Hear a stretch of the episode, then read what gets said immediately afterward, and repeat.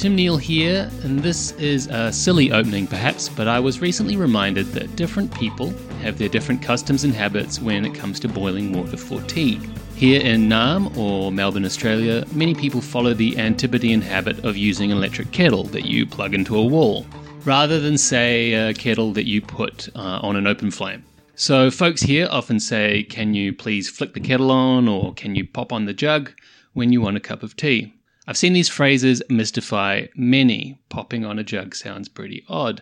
But anyway, this is a circuitous route perhaps, but it's the way I've chosen to suggest that you put the kettle on for a conversation that, as you'll hear, is and is not about tea. In this episode, our very own Matt Barlow is joined by guest host Michael Dunford from the Australian National University to talk to the anthropologists Maithri Jegathesan and Sarah Besky. Maithri is assistant professor of anthropology at Santa Clara University. Her research has focused on the social and economic experiences of Tamil women, tea plantation residents, and workers in Sri Lanka, where she's conducted field research since 2005. Her work can be found in numerous academic journals, as well as the very excellent 2019 book published by the University of Washington Press, Tea and Solidarity Tamil Women and Work in Post War Sri Lanka. Sarah is Associate Professor of International and Comparative Labour and Labour Relations at Cornell University. And like Dr. Jegathesan, she has over 15 years of experience researching the tea industry, but with a focus on India and Indian tea. Dr. Besky has two books on the topic. The first, called The Darjeeling Distinction Labour and Justice on Fair Trade Tea Plantations in India, which came in in 2014. And the second, out last year, that is 2020, Tasting Qualities The Past and Future of Tea. In this episode, Maithri Jegathesan and Sarah Besky both reflect on the twists and turns of settling on their research topics and then turning their dissertations into books. Listening to conversations like this, and also I add uh, a recent episode of Zora's Daughters, uh, podcast titled On the Shoulders of Our Ancestors, these kinds of conversations underline for me the continuing need for academics and their institutions to ensure that postgraduate researchers have the time and space to follow some leads, to see where conversations and events go before really committing to a particular research project. Maithri and Sarah also talk about, of course, the allure of tea, as at once a kind of hook for readers and also an interpretive paradigm for understanding the social worlds and histories through which this commodity is produced and circulated. Taste, distinction, labour, solidarity, injustice. There's a lot of major keywords of economic and cultural anthropology for you all to steep in or stew on in this episode. Sorry, I couldn't help myself. There had to be a tea pun somewhere. So, enjoy this conversation between Matt Barlow, Michael Dunford, Maithri Jegathesan, and Sarah Besky.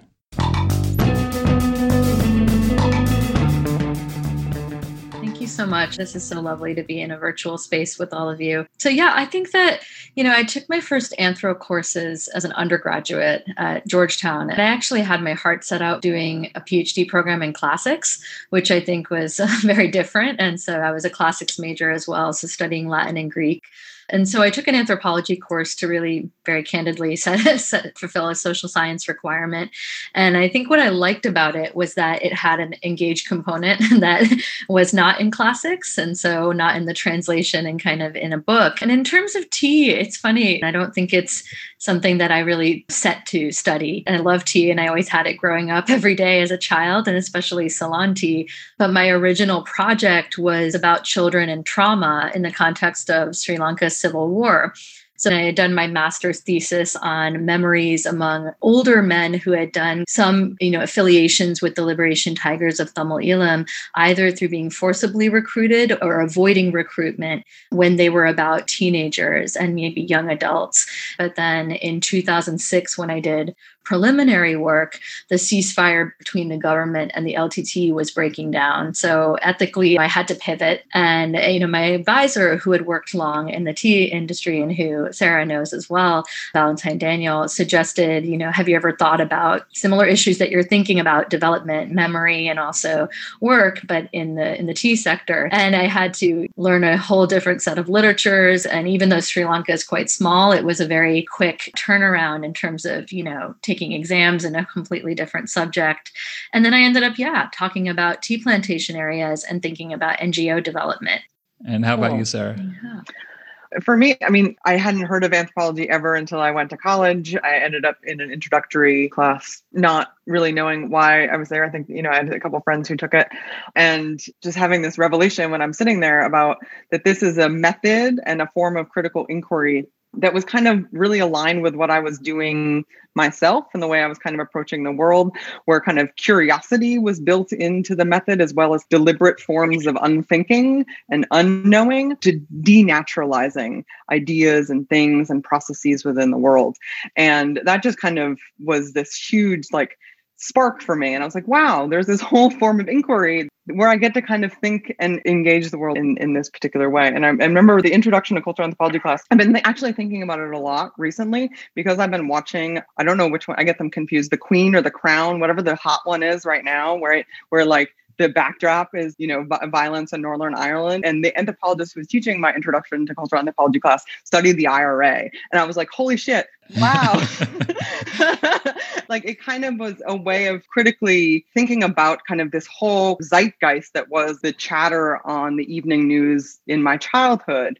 And so it was also that kind of tangibleness of the subject that I was really quite intrigued with. Anthropology as a subject and the classes that I was in and the people I was talking with kind of gave me something that I was excited about um, for the first time, I think ever like ever in like I like I did things because I could do them. And so I try to kind of re- remind myself a lot about why I do what I do and it's and it is that kind of ability to critically engage the world around me. So I went to kind of grad school with that kind of in mind. Um, again, in undergrad, I'd kind of thought about stuff and how stuff kind of holds social processes, institutions, people work together, and how it kind of consolidates all of this social life into these material objects. And like Maithri, I kind of started grad school doing something totally different. I was working on pashmina production, right? These super fancy bougie shawls like the ceasefire in Sri Lanka at about that time in the in the world. The civil war in, in Nepal had kind of gotten to a point where I couldn't do work in rural areas that I wanted to. So I moved from Nepal to Darjeeling, right? And so I wanted to kind of keep working with Nepali, which is I had worked in Nepal after undergraduate, and I wanted to keep studying or and kind of thinking in Nepali, and I wanted to study stuff and work and women, and I drank tea and I wanted to know more about it. So it was really kind of this falling backwards into studying Darjeeling tea. And it worked. Like, and actually, I've been able to kind of do a lot of theoretical and conceptual work with history and anthropology that wouldn't have been the questions to ask of Pashmina. So it, it was this kind of fortuitous falling backwards. I guess we want to know what kind of choices you made to move from a dissertation to a book. You know, so the time was 2005. So right after the Indian Ocean tsunami, I had I did a trip going to the East Coast, and part of that was through the master's work that I was doing, but also through a volunteer trip to work in children's homes. And so they were kind of combined in that sense. And I was interested in kind of exploring a potential field site. This was right when the ceasefire was still intact, but there was still a lot of recruitment danger, a lot of special task forces, and things happening in the East Coast. And so it was pretty dangerous, but you were able to get there. And so I remember during that time being really intensely aware of being an American citizen and also being with American volunteers in, in Sri Lanka and especially after the tsunami. So there was this kind of influx of international development workers. It was very common to see obviously white or, you know, non-Sri Lankan people in Sri Lanka working for long periods of time and, and, you know, taking up space and also lots of money flowing flowing in. And so when I had to pivot, that was on my mind this idea of this money coming in and tangibly changing things, um, physically moving people's houses from the shoreline. And I thought about it in relation to the tea estates because at the time in Sri Lanka, you know, a lot of anthropology was focusing on violence and conflict and ethnicity.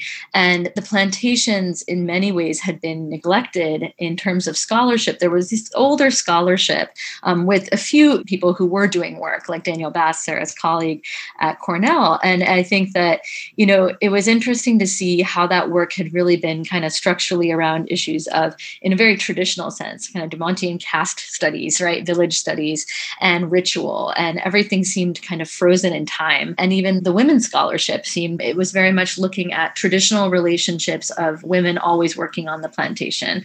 So I started thinking about, you know, what are NGOs doing in the plantation sector? Are they having any impact on, you know, the way in which communities are forming? Because these are communities that are stateless and that don't have many, many of them don't have citizenship and don't have, you know, national identity cards in a civil war.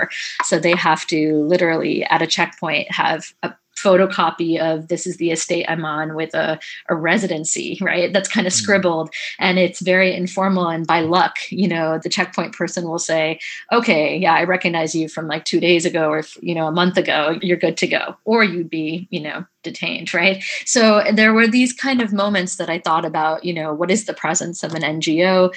And that's how the original project started that I got funding for, which was what is the effect of an NGO on an estate? So tangible development, like a water tank or a creche or a school. And then when I got there, it was what I realized was NGOs come and go, and and there's a lot of fighting for funding, and there's a lot more that you know once people start to talk in the NGO world, it's not written on paper. So there's these official reports like donor reports and funding reports that were given to the Ministry of Defense, people were talking otherwise, right? They were saying, well, yeah, there's a competition for funds. This NGO died out. You know, we don't do this here because so and so, a state manager, is telling us we have to fix his pipes too if we have to fix the workers' pipes. So there was all these kind of, you know, micro relations based around caste, based around privilege and status. And I realized that the research questions as they were standing were probably not the best research questions to begin with and actually on the ground wouldn't fly and so I ended up partly because I think because of surviving in, in doing field work during a war, I wasn't going to go in and say, I'm going to do a survey of all these households like a military officer would do. so, and I really likened the methodologies that I saw in the older studies, and I had a hard time distancing them from, you know, the types of surveillance I was seeing.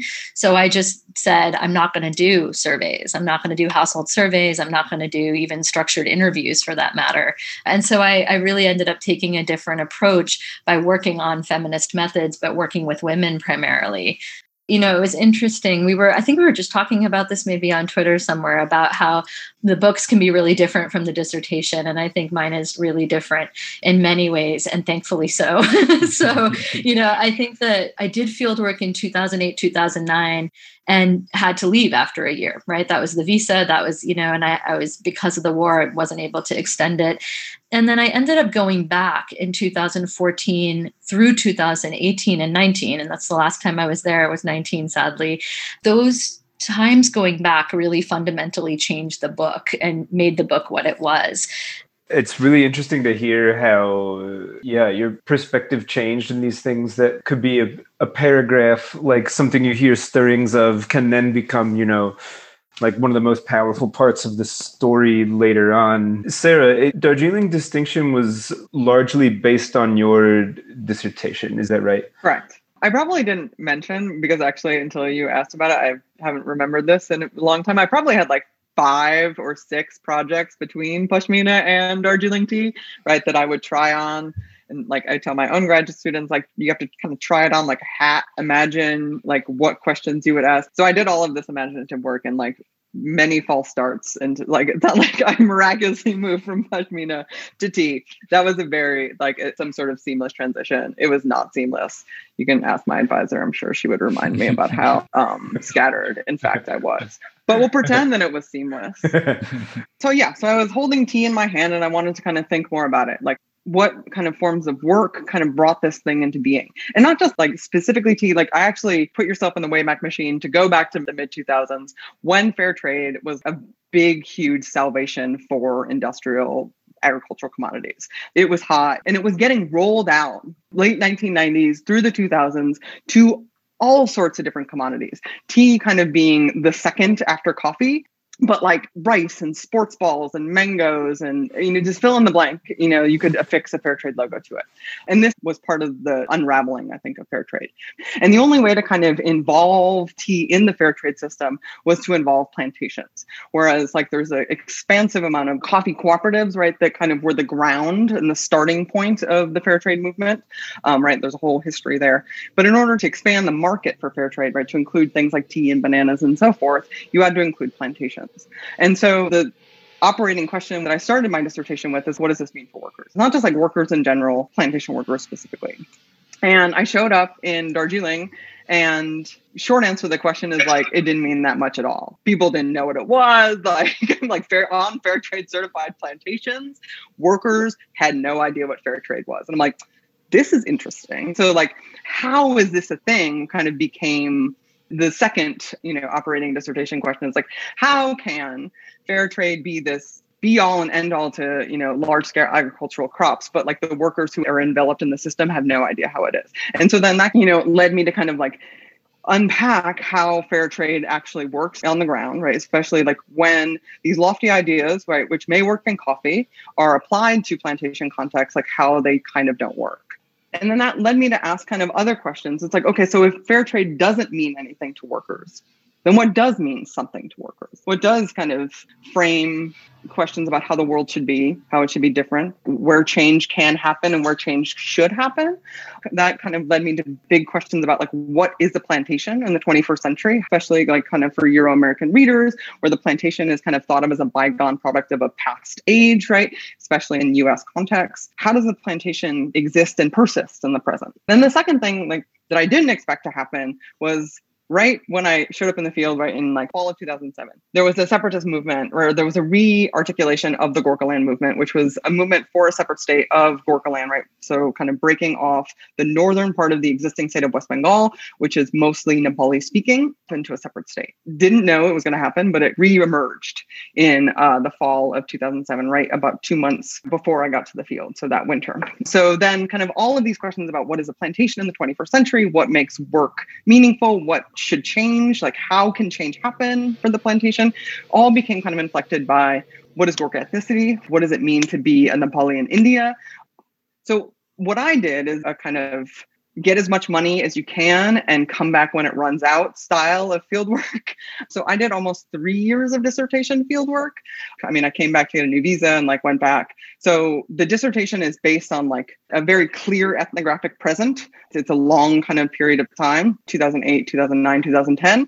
I mean, I've gone, I go back all the time, but the book is that period of time where fair trade's super hot, Gorkhaland is huge and very much kind of a part of everyday life in Darjeeling, but also things like, and this is the case with Ceylon tea as well, where geographical indication was something that was being um, rolled out by the government of India right? So you kind of have Gorkhaland being kind of a more, if you will, grassroots, like from the place itself movement, fair trade very much coming in from Euro American consumerist desires, and kind of this weird meso level project of geographical indication, which is, of course, international, but was being rolled out and being kind of pushed by the government of India as a way to protect Darjeeling and as a form of intellectual property.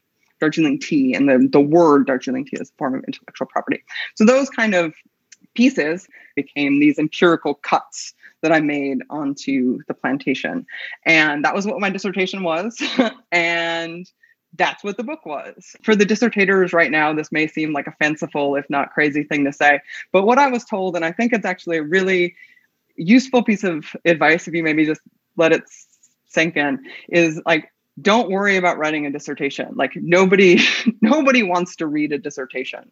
I think my advisor even said that dissertations are boring um, because they are. And so to kind of think about it not as a product, but as a process, and to kind of think about the articulation of like moving from fieldwork to writing as processual, right, as a book rough draft. So the dissertation is, you know, inherently partial, and so to kind of embrace that partiality. The key thing in moving from a dissertation to the book is to think about like what is the thing, what is the one thing that this book is about, not what is like the 17 different concepts that may be really awesome in your dissertation, but like what's kind of like the one thing that it's really about. And so to kind of hold that in your hand from the start was quite helpful in being able to move quite quickly from dissertation to book. Ah, it's so good to hear about those processes from both of you. So, I mean, we kind of touched on this a little earlier, Maithri, but in, in what ways are both of these projects both about tea and not about tea, right? So, tea sort of forms, in some ways, this kind of backdrop to these other processes that are going on. But it is also this material present that does shape the lives of a lot of the people that you spent a lot of time with. So, yeah, how is it both the subject and not the subject? It's such a funny question because I was thinking back. The fact that tea is in the title of the book was not my first choice. And so my editor convinced me otherwise. But I do think it is actually so much of what anchored a lot of my fieldwork experiences. And, you know, I think most of it was sensorially. Tea was a part of my day all the time, you know, and not only just drinking tea, like literally six or seven times a day in people's homes, but also like one of my most daily memories is taking the bus and smelling tea when you go by a factory with open windows. You know, the idea of tea as Ceylon tea, and this is something I talk about in the book, you know, Ceylon would never give up the name Ceylon tea, even though Ceylon became Sri Lanka in 1972. So that was the one vestige that kind of, you know, everyone wants to hold on to. And it was this site for people. It was something that was a ritual in the morning. You wake up, you make tea, and everyone drinks it together, right? Um, there's different ways to drink tea. You can can drink sugar with your hand. You can lick the sugar and then drink the tea, or you can have tea with milk, which is the horrible way to drink tea, right? and so there's all these different kind of hierarchies of, you know, what is good tea, what is high tea, you know, and it's all mixed with caste oppression and also layers of migration and different places throughout Sri Lanka. Physically, it was everywhere too. And, you know, I would see stray tea leaves everywhere, not on the bush and you know there would be roots exposed after mudslides or just roots exposed in general by the road. And so i was constantly thinking about it but at the same time i wasn't necessarily wanting to look for it if that makes sense. And so i would avoid often talking about it because the first thing if i said i'm working in the plantations everyone would say you have everything you need to know about your topic. And i was like really? I haven't shared anything with you. I just said i was working here. And they would be like go to the tea research institute go to this place. And there were these kind of you know vast libraries of botany and all these different ways of seeing the tea subject as a clinical scientific laboratory and this is what you study. And i just attended something today so i'm just thinking of this because they made no mention of workers but they were talking about tea breeding and i was like this is interesting right? So i'm thinking also of sarah's book and like this idea of quality and you know the investment right in this presentation.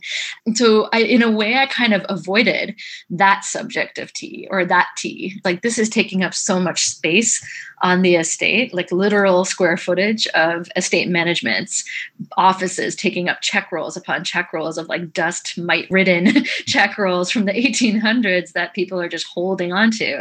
And the machinery, you know, even if it was rusty machinery, be like the back, you know, outside in front of the factory. But, you know, everything was just taking up space. So I almost wanted to think of the things beyond tea that were taking up space otherwise on the plantation. And what was the plantation beyond the tea?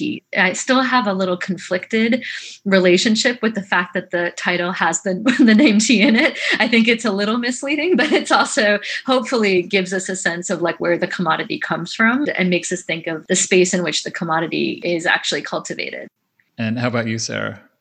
Tea is like a hook for me, right? Similarly, I mean, like there's a reason why tea is in your title, Maithri, and it's because it gets people to right, it gets people to write like rewrite commodities as well as study them. so, but to kind of think about the commonality, like the interesting commonality that tea kind of has in its presumed knowability. I'm not saying like it is like the psychic unity, right? But the presumed knowability of the thing itself is a really interesting kind of hook. So tea unqualified does that kind of hooking, but the things that I purposely try to play with in the Darjeeling book are like qualified teas. So like fair trade tea, organic tea, biodynamic tea, Darjeeling tea, how like the qualification of things consolidates all of this information as kind of normative, as kind of essentialized, as often, right, depending on what that qualification is, feminized, euphoric, idyllic, all of these other kind of sensations attach themselves to these adjectives and circulate around with that T. And so back to like your original question, what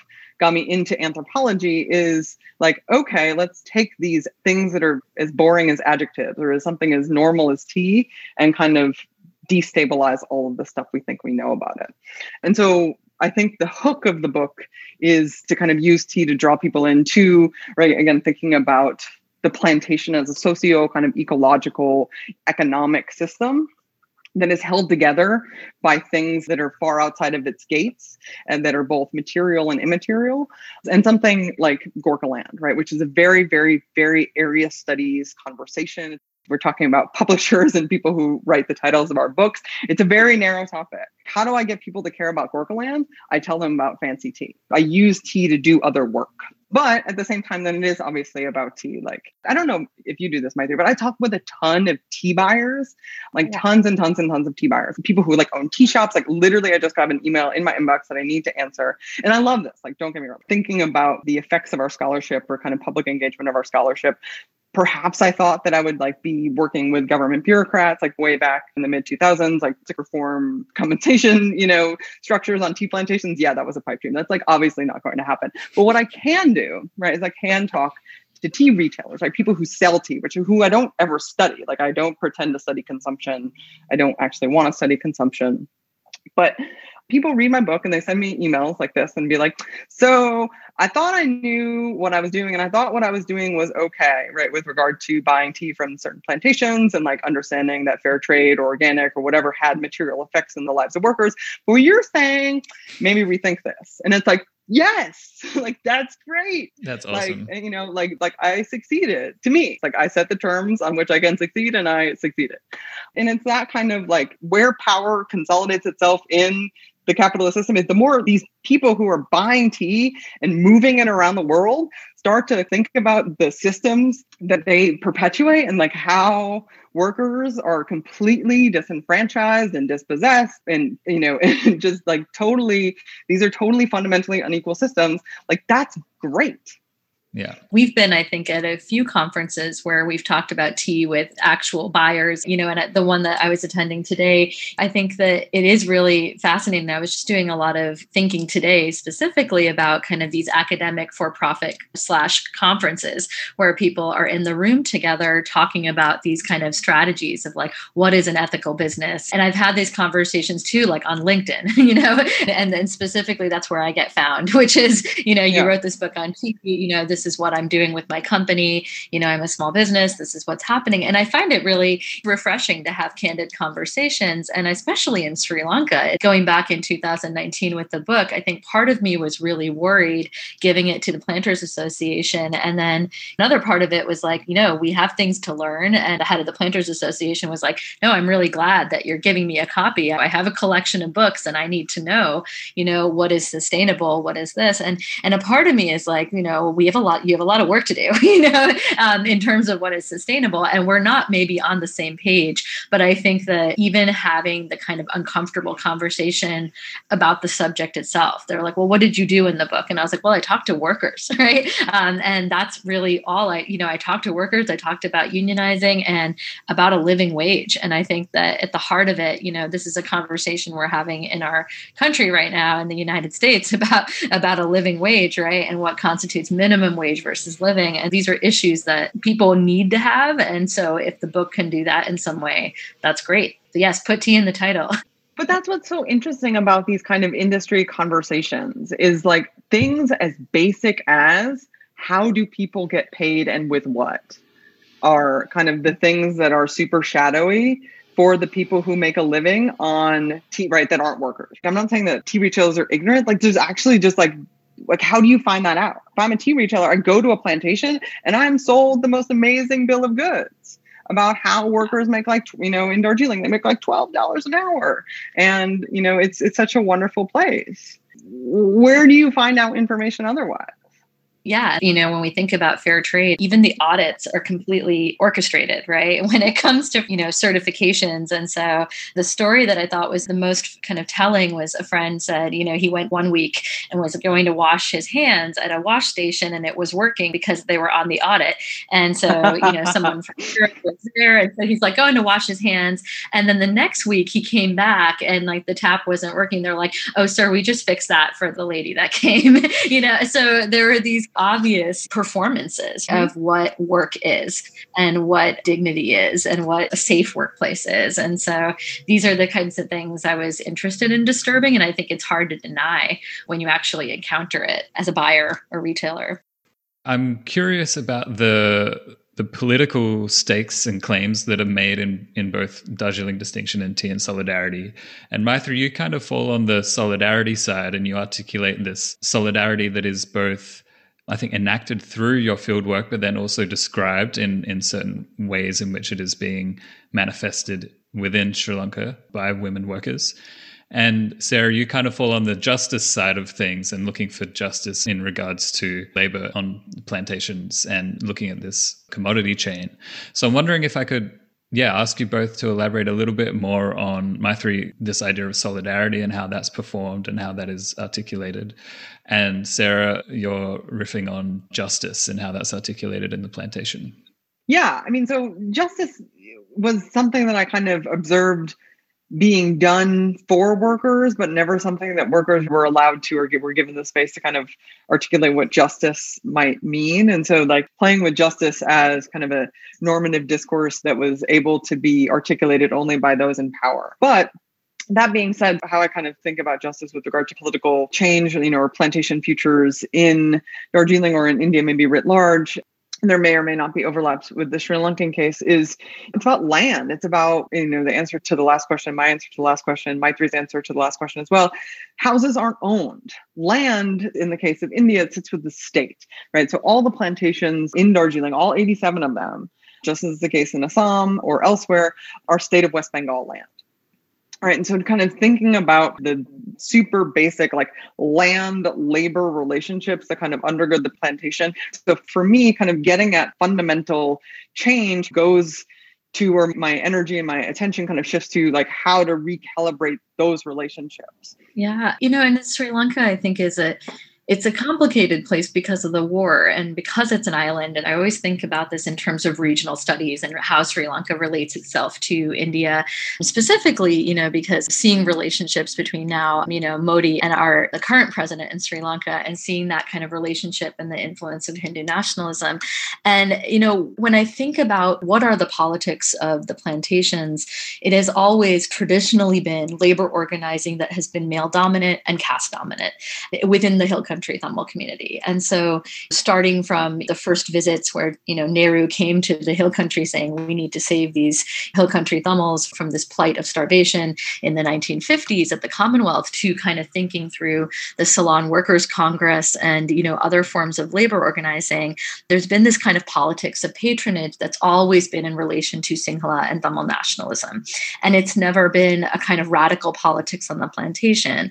But there have been moments, but they have been been kind of squashed, right? Um, they've been squashed because of threat to the state. So there was an anti-casteist movement in the 1950s, but it largely got, you know, surpassed by the Sinhala Labor Party movement, which wasn't really thinking through issues of caste oppression. But there was a movement of caste oppression. And I think for me, the kind of radical politics of that shape plantation life right now, and what I'm doing kind of in newer work is thinking through what are the vocabularies of caste oppression that that Sri Lanka has that are distinct from India and from other places in South Asia because caste is obviously so critical to the ways in which hill country Tamils have experienced oppression. And so the vocabulary that Sri Lanka has is quite different. And we have to acknowledge those distinctions. But at the same time, there is this history of migration between India and also histories of Hindu nationalism that are not even histories, they're quite contemporary, right? In the way that we're tracking them and seeing them, especially in the North right now.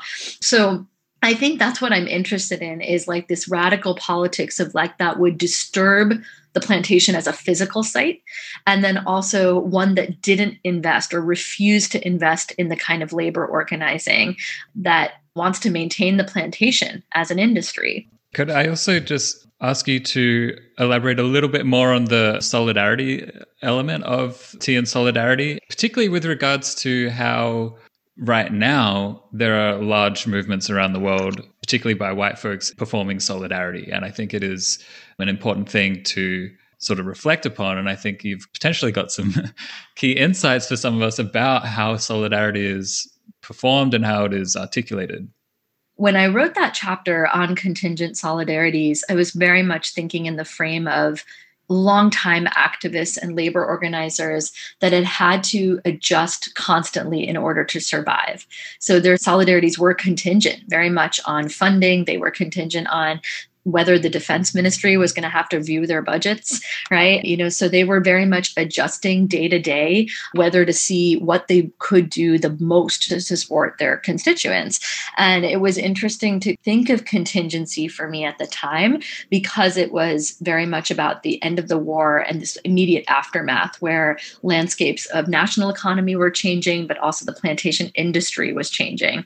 So, you know, when I see these kind of events, a lot of it did seem very performative. And it's interesting you think about performative solidarity because obviously viewing a State Department program is the most performative you can get, right? Um, going into a plantation when US State Department officials come and they make you take a picture and put it on Facebook.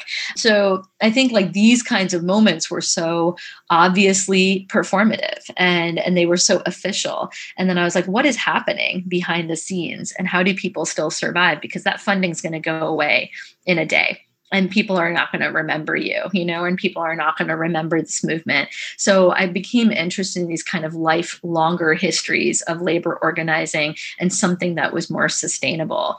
And I always, you know, now thinking about solidarity, I recently read, you know, and reread Robin D.G. Kelley's you know, interview. Solidarity is not a market exchange. And this idea that in Sri Lanka and thinking through his language, you shouldn't have to be like the other person or want the same things as the other person in order to support them, right? You should be able to stand by them.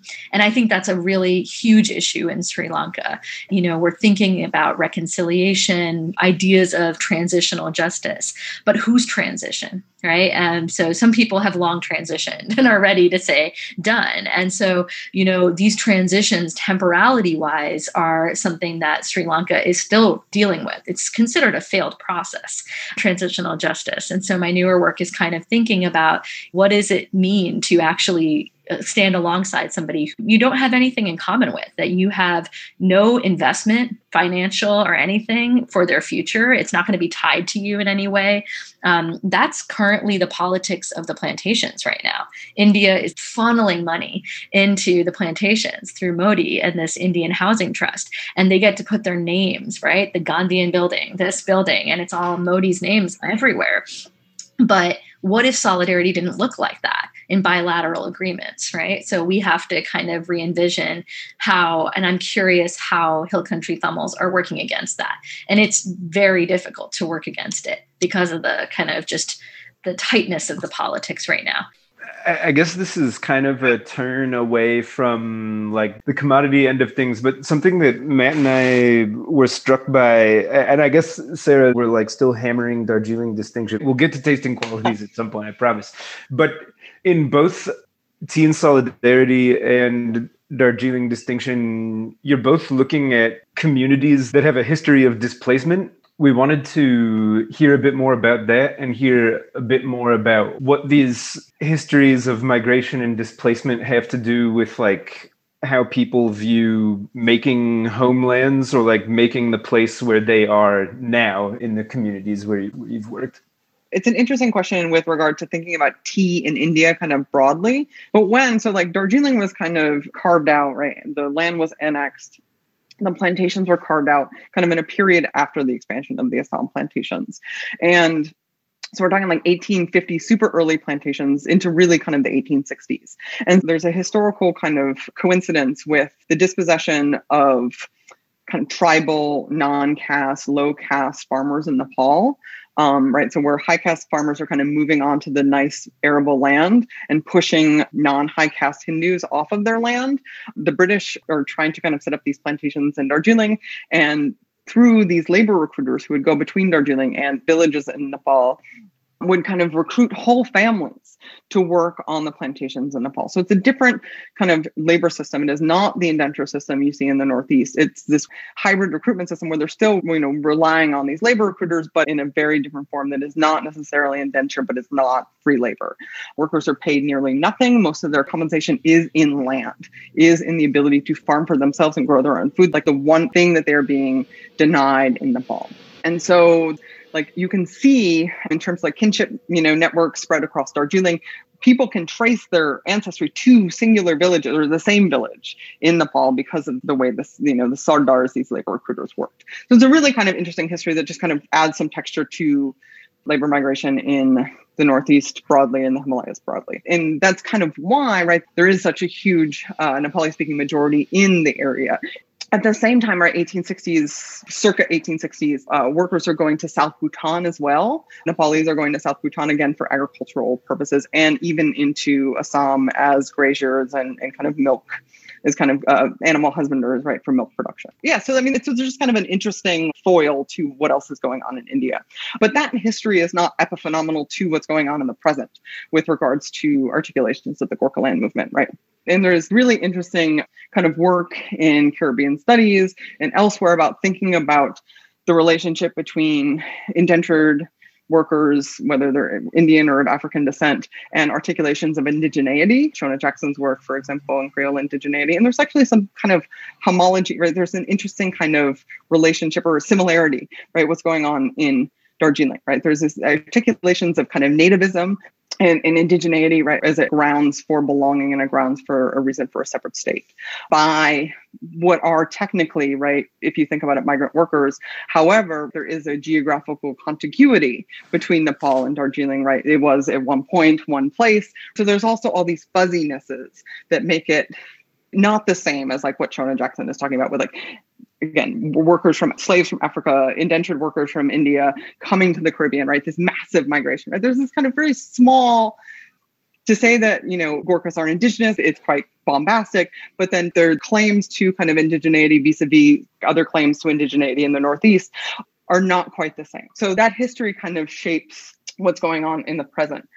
As i kind of mentioned earlier the compensation system is both in cash and in kind. Just like it was in the colonial period, there's actually nearly no cash. Workers make most of what they're supposed to get in kind, right? And this is labor law that was codified in the post independence era, so in 1951. And so housing, food rations, medical facility, ambulances, firewood, and like just a host of other material benefits that workers are supposed to get, right? That justify the fact that management pays them a wage that is so far below minimum wage standards, right? Because together the stuff and the money are supposed to equal this this other thing, um, right? This more than the minimum wage that i mean and the houses are the biggest piece of that i mean in houses and this actually dovetails with Maithri's work too most of the workforce is women Therefore, women's work is the reason why most men have houses. This is kind of something that is not lost on most of the people on the plantation, right? So it's the kind of fixity of women in place and the fixity of them and their jobs, right, that kind of keeps men in a house, right? It's often these these material provisions that management skimps on first, right? It's really hard to not pay wages, but it's easy to like let the ambulance also operate like a taxi or maybe the doctor doesn't come this week or maybe for the next three years or right firewood you guys don't need firewood right? Like the, the material things are a lot easier to kind of skimp on and they do you know management kind of skimps on them all the time but workers and through unions often try to demand that at least at the very least the labor law gets followed and lo and behold even on fair trade plantations right labor law is not actually necessarily being followed but at the same time, right, these are the things that workers are demanding. At the same time, it's the provision of all of this stuff, more namely the fact that all of this stuff is a reason why they make next to nothing in actual wages, keeps people bonded to the plantation. Because if most of your compensation is your house, right, you're not going to want to leave that house, right? That's your bank account all of the little kind of incremental cash payments that you do get get put into kind of making that home livable for yourself and for the person generally, right, mostly women workforce, the woman is going to inherit your job, right? So that you have a place to die. And so this compensation structure that was born out of post-colonial labor law is the thing that's in a way kind of holding workers together. And it's kind of there's a kind of straight genealogy from those recruitment tactics that the British used in the 1860s, right, to post-independence labor law until today. You know, in the case of Sri Lanka, I'm always kind of interested in the fact that Sri Lanka is an island, right? How it's connected in terms of, you know, migration and the ways in which hill country Tamils that I worked with, how their ancestors who came through, you know, what was the Kangani or the recruitment system. In, and, in many ways to Fiji, Mauritius, and other places, this was an operating system that a, a number of scholars have worked on. So with the, the community that I worked with, these are, you know, twice and thrice descendants of that migrant community. And it's always kind of a misnomer. I talk about this with Daniel Bass a lot too, with this idea that they say that they were brought by the British and they actually weren't brought by the British, right? So the Kangani system was very much ingrained ingrained in kinship relations. And mm-hmm. you know so and so's uncle through this village or through this um, you know relation um, whether it's a distant relation or through kind of word of mouth very much localized and invested in in terms of that relationship. But you know hill country Tamils they came from the kind of earlier purposes before the plantations were to kind of build Ceylon's colonial infrastructure. So you know literally carving out and you know blasting out mountains and making roads and railroads. What was through in the Tamil word kadu or jungle, right? Or like forest, creating these spaces that had previously been occupied by indigenous, but also Sinhala and Tamil speaking communities. And in the south central areas, largely uncultivated. So when coffee comes onto the scene and then is blighted out with a virus, with the leaf virus, that's the space in which tea comes into a different type of plantation in terms of its structure and the monocropping the idea of movement very much is like going on a parallel track to Sinhala and Tamil nationalist pre-independence vying for power when they know that independence is going to be handed to them right by the british. And it wasn't violent right? And this is the whole story of sri lanka is that there was violence but there wasn't violence in the way india experienced it. Mm-hmm. um, and there was very much this kind of very polite discussion about who's going to get power and who's going to have a seat at the table. And hill country tamils and indian and pakistani origin uh, migrants were just left out basically. They were saying you don't get a seat seat at the table and they're considered alien. And that language is very clear in, you know, in the documentation and Patrick Peebles and others have written about this. Thinking about those parallel tracks of this industry that's kind of booming, booming, booming, and then seeing this kind of vie for independence and you see these workers. Vaigita writes about this and, and I talk about it in the book. It's like you see this crux of nationalism meeting with labor, right? And so this is kind of the huge political conflict in Sri Lanka. The, the really roots of it are about labor and labor struggle. And so on the Sinhala side, you see this with Sinhala labor movements, and then you see this in the South with insurrections with youth and the state kind of, you know, cramping down on insurrections. And then in the hill country, what you see is this, you know, statelessness for a large swath of workers, but then also people dispersed throughout the country. And so that statelessness starts in 1948 and then doesn't really formally end until 2003 three. But I know when I was there, there were at least, you know, right before a provincial council election in just one district, 20,000 people who did not have IC cards or citizenship to vote. And so it was very common to not have your citizenship. And so you know that kind of you know investment in a home is something that i think hill country Tamils have long thought about because they have been denied a physical home in that sense or an address, right? They've been official record, they've been denied that. But then on the other hand, politically, you have this Tamil nationalism, who Hill Country Tamils are Tamil speakers, but the Tamil nationalist kind of movements in the 70s were calling for self determination and very similar to Darjeeling, like thinking about Gorkhaland and this idea of, you know, a separate state.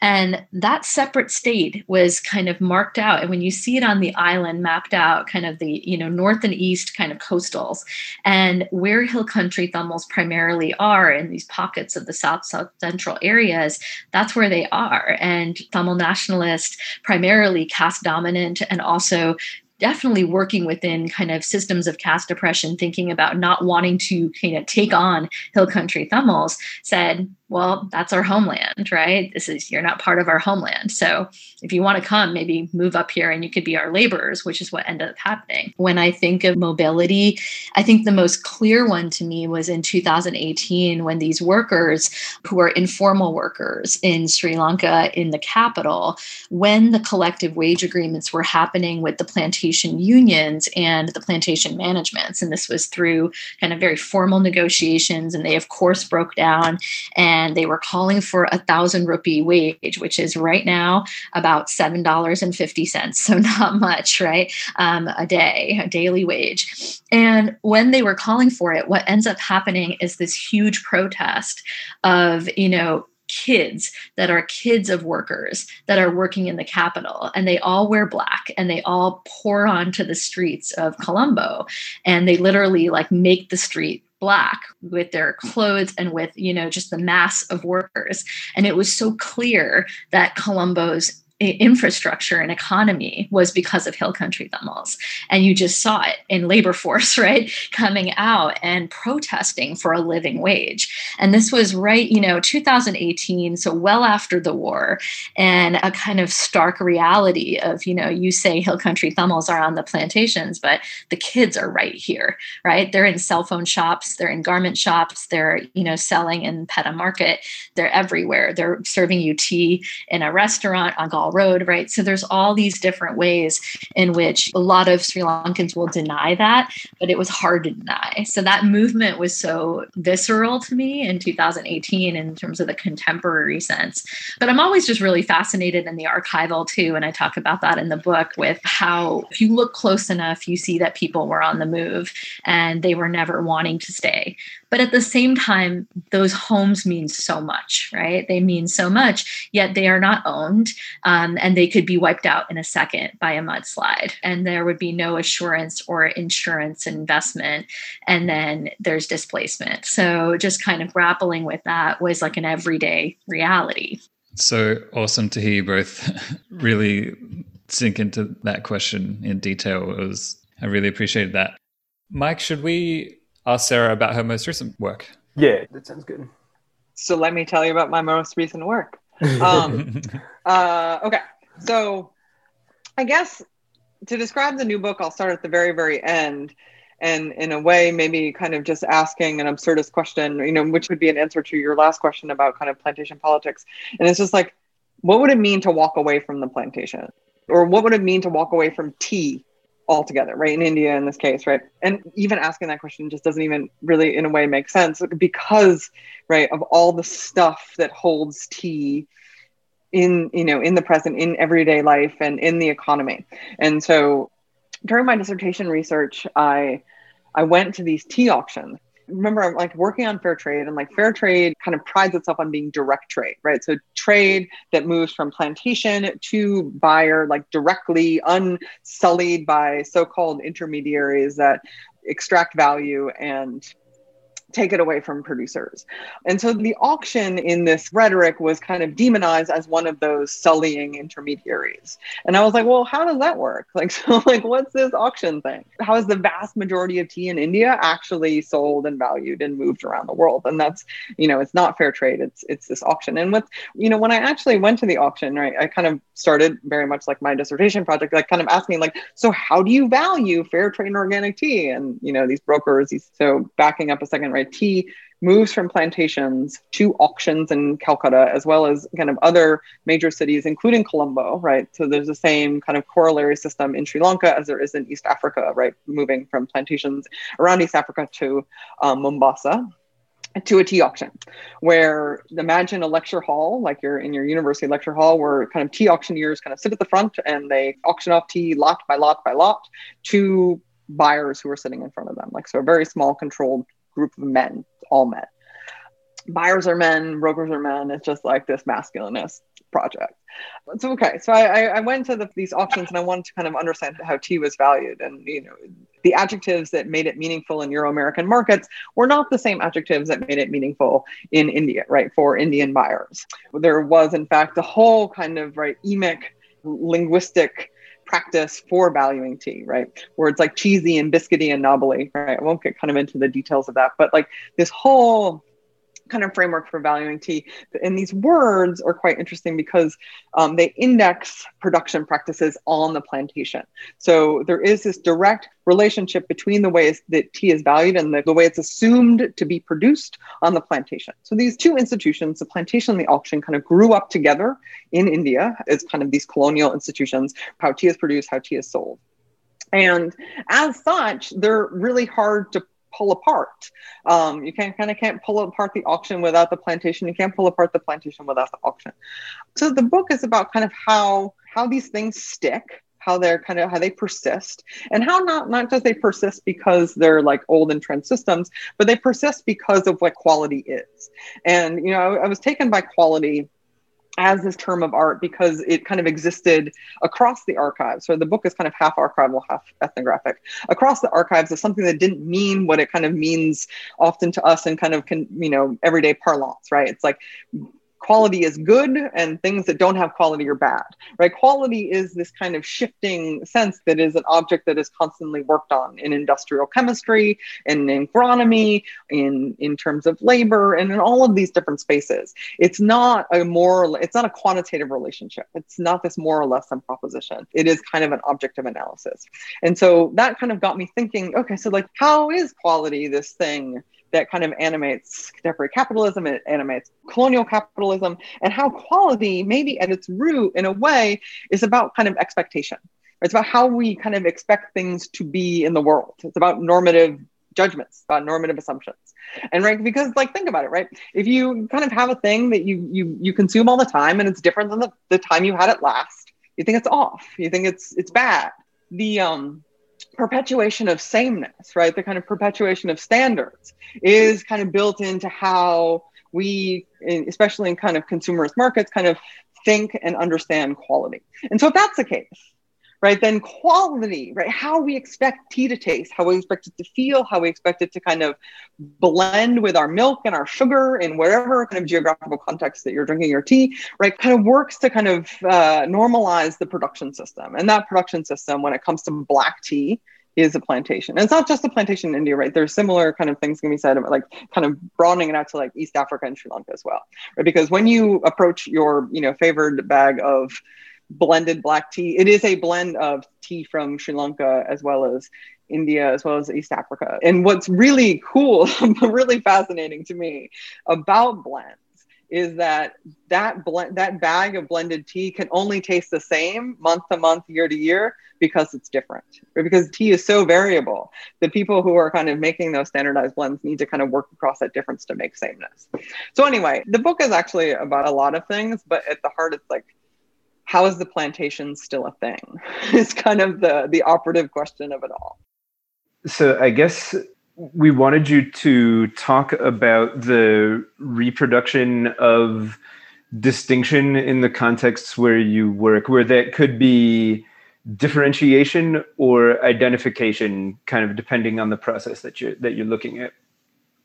You know, it's an interesting question. I think maybe didn't come up so much in the book. Maybe in the conclusion it came up, and it was this question. And I think, yeah, the relationship between alterity and sameness, specifically in the art that I included in the conclusion, where I was thinking about how you can take things that you know were so familiar, you know, which was this fresco in Sigiriya, and the, the artist Tanisha Somasundaram took it and made it to look like the likening of a tea plantation worker, and then called out the right? That she's like, this mountain doesn't have UNESCO heritage. This mountain doesn't get the recognition that, you know, and these women don't get the recognition that these dead women, right, have um, on these frescoes that you have to like climb up a huge mountain and go and find.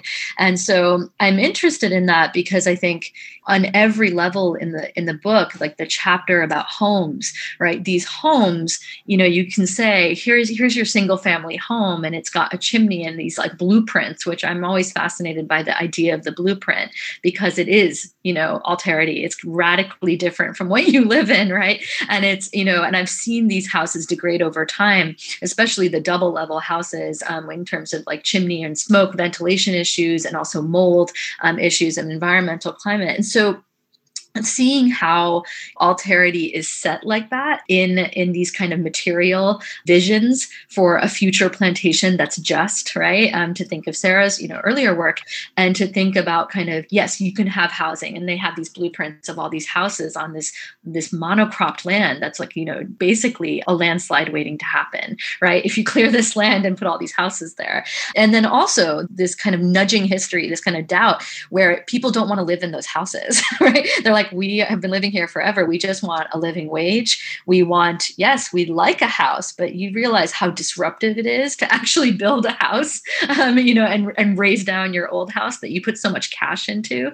So I think these moments come up really harshly in the book and also experientially for me came up you know especially one moment just sitting with a worker and his family and we were watching houses being made these single family houses which were part of this housing act through the modi government and we're watching it you know being constructed so land being razed down and we saw these houses and we're sitting there in their line rooms and we're watching and we're like i mean do you want to live there and they're like I mean, if it happens, you know, it happens, but you know, when is it going to happen?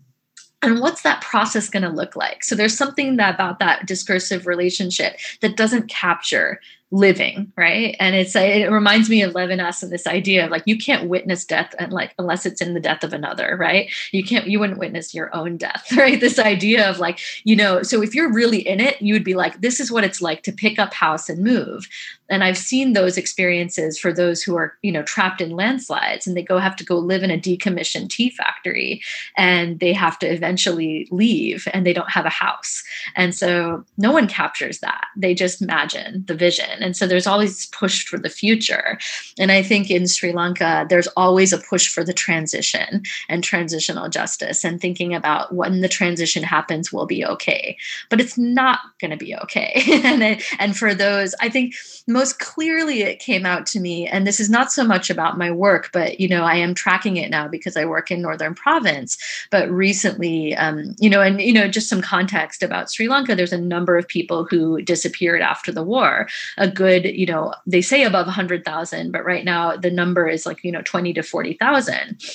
And, you know, it, right when the government, you know, resumed back to the Rajapaksa regime and the Secretary of Defense became the president in 2019, he shortly announced afterwards for women who were staging protests, you know, staging silent protests, seated down by the road, asking for their sons, fathers, you know, children to come home, holding up pictures of these disappeared he said, You're missing are considered dead. And just left it like that. And so to kind of say that in the face of a photograph and a protest was this kind of moment, I think, when I think of like this inability to see the the difference that someone's experiencing just saying you know you're missing our dead. And they they might be but you know the idea of the protest to be like stop protesting. It was like this silent gesture. And i think that analytically i'm interested kind of in what what that has to do with an afterlife of the plantation because oftentimes there are death registers that we you know that are just sitting there and there's all these deaths that you see. And this is very much the case in the american south plantation to thinking about you know the ways in which we remember the afterlife of the plantation. And you know what is sri lanka doing with all that death right? And so this is uh, it's a little bit of a sad note to end on but i, I think that you know i am interested in this question of witnessing and, and what that means. Sarah, your work, Tasting Qualities, seems to be more about this replication of sameness through mm-hmm. differentness. And then also the, you know, in the title of Darjeeling Distinction, it's all about distinguishing it from other things. So I mean, and also, I mean, this question actually got me wondering about how maybe development writ large, but certainly kind of agricultural certification, e.g., fair trade, but you know, organic, biodynamic, in but in a way, kind of hinges on the fetish of alterity, but kind of the reality of sameness. And maybe that's kind of the square peg in a round hole problem when it gets kind of to like why development projects continue to fail. Um, is that that kind of taking a set of abstract similar you know same standards that you know were devised in say coffee and applied kind of like blanketed, you know, to, in a in a blanket fashion to a tea plantation in the Himalayan mountains, um, things don't work like they uh, work in you know Nicaraguan coffee cooperatives.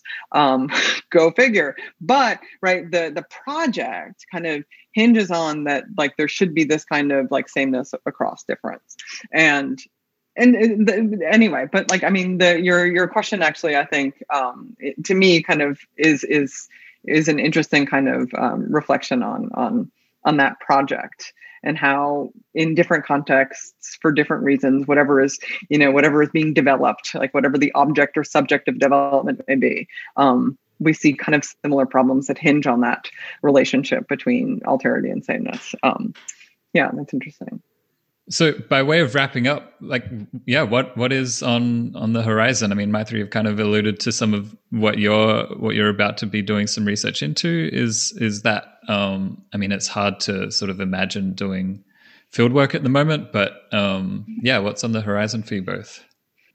Yeah, sure. I you know, it is really hard to imagine and it's it's especially just seeing that Sri Lanka is in a lockdown right now and was kind of off and on in the lockdown, but now back and the cases are rising. And it's, you know, so the project, yeah, I started it in 2018 and, you know, went in 2019, but then didn't get to go last year. And, and hope, I'm not sure about this year. It doesn't seem likely. So, you know, so the project is actually looking, there's two kind of sets of projects. One is looking at kind of how in Northern province, landlessness, but also, you know, multiple forms of displacement over a kind of larger history of land grabs and also clearing of land to make it habitable. Um, you know, so in the kind of 1950s, these land programs started where hill country Tamils from the plantations were told, you can go up north and we'll give you a set of land. You can stay there. You can like clear the land for us, basically, and be workers. But then when the war happened, they were basically kicked off the land. They were displaced. And now they're coming back and saying, you know, well, this is our land, right? We were given the land. And they were like, no, you weren't, right? So they're landless and they're fighting for land rights and deeds.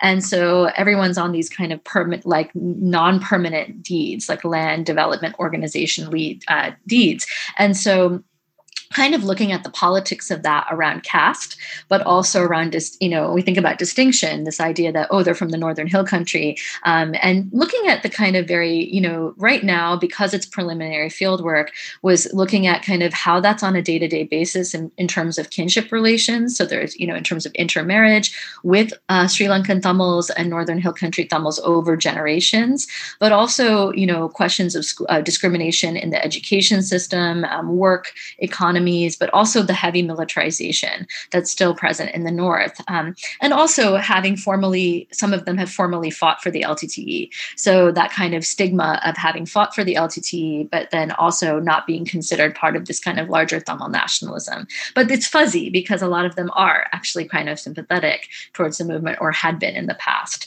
So thinking about kind of the politics of that and seeing where the plantation histories live beyond the plantation in Sri Lanka and the kind of you know strength of the plantation and the mentalities the oppression of caste and also of class distinctions that kind of traveled with those with those stories of displacement. And then the other project because i'm here and i'm like i've always wanted to write about it is i'm writing about um, the filming of indiana jones temple of doom. So it's and it's not necessarily just that film but it's um, a film i'm writing about kind of things that films that took place in hollywood that were shot on on plantations in Sri Lanka. Um, so Elephant Walk, which was you know Elizabeth Taylor, um, originally Vivien Leigh, but she had a breakdown, and so in the 1950s, and then um, Tarzan the Ape Man, which is a horrible film, um, which you know has a history of being shot also in the plantation areas, and and just kind of thinking of what are the labor histories and also the kind of speculative afterlives, especially for Indiana Jones, Temple of Doom, which was meant to take place in 1934, and you know the story story that's obviously, you know, very racist in its depictions um, that India rejected, right? So Sri Lanka said, open arms, come, right? So come and shoot here. And so I've been talking to some people involved in the film, um, the shooting, but also kind of um, looking at document based images and, and watching it a lot. so yeah. That's yeah, it sounds like a, a, fun, fascinating project. And how about you, Sarah? Anything? I mean, you've just had this book published, so So it's kind of becoming like the third part in a plantation trilogy. Um, I'm kind of kind of thinking about in a very basic level about like how does the how does the plantation feed itself? Like i mean it's producing all of this tea and that's not edible. Um, the whole kind of system was based on as i mentioned earlier question about you know uh, answer to an earlier question about you know kind of recruiting the poly workers with land so they could you know grow their own food. As plantations grew, that land unsurprisingly got taken away in you know incremental steps uh, for housing more workers. So plantations needed to kind of buy their own food, right? And so it's kind of informed and thinking about what a lot of people are thinking about right now with like Sylvia Wynter's work on plantation, right? Which in the case of Caribbean slave plantations was were more contiguous as ge- geographical spaces, right? This is a purposeful disaggregation in the British colonial project in India of, of having food producing enclaves, and they're very much kept as enclaves. And in the case that I'm working on, it's in Kalimpong, which is just over the river from Darjeeling. So these are kind of like two towns that kind of face each other across the Teesta River, like way up in the northern part of West Bengal. Um, Kalimpong's on the, the Bhutan border, is it, you know where where Darjeeling kind of sits closer to the Nepal border.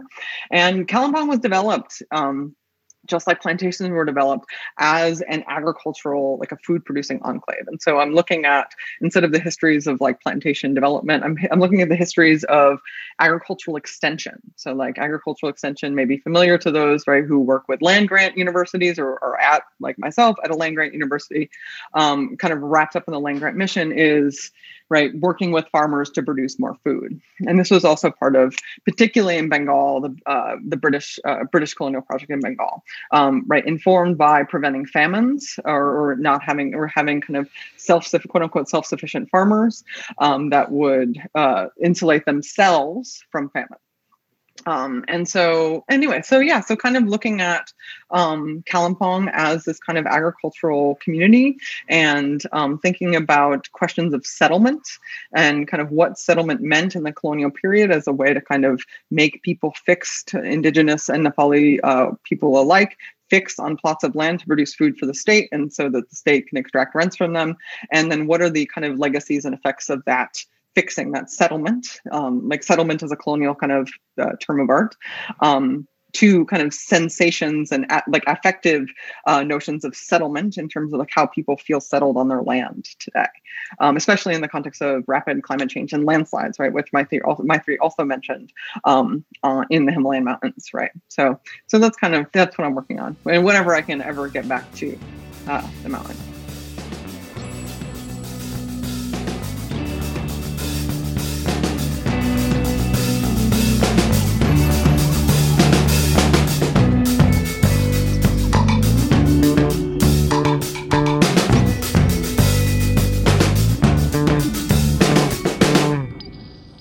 Episode of Conversations in Anthropology was recorded and produced by Matt Barlow on the lands of the Kaurna people. We acknowledge their elders, past, present, and emerging. The episode was edited by Matt Barlow and David Boarder Giles. Conversations in Anthropology Collective is David Boarder Giles, Tim Neale, Maithri Maher, Matt Barlow, and me, Cameo O'Daly. We're supported by the Faculty of Arts and Education at Deakin University and the pod is made in partnership with the American Anthropological Association. To learn more, find us on Twitter, we're at AnthroConvo, and subscribe to catch future episodes. Thanks for listening.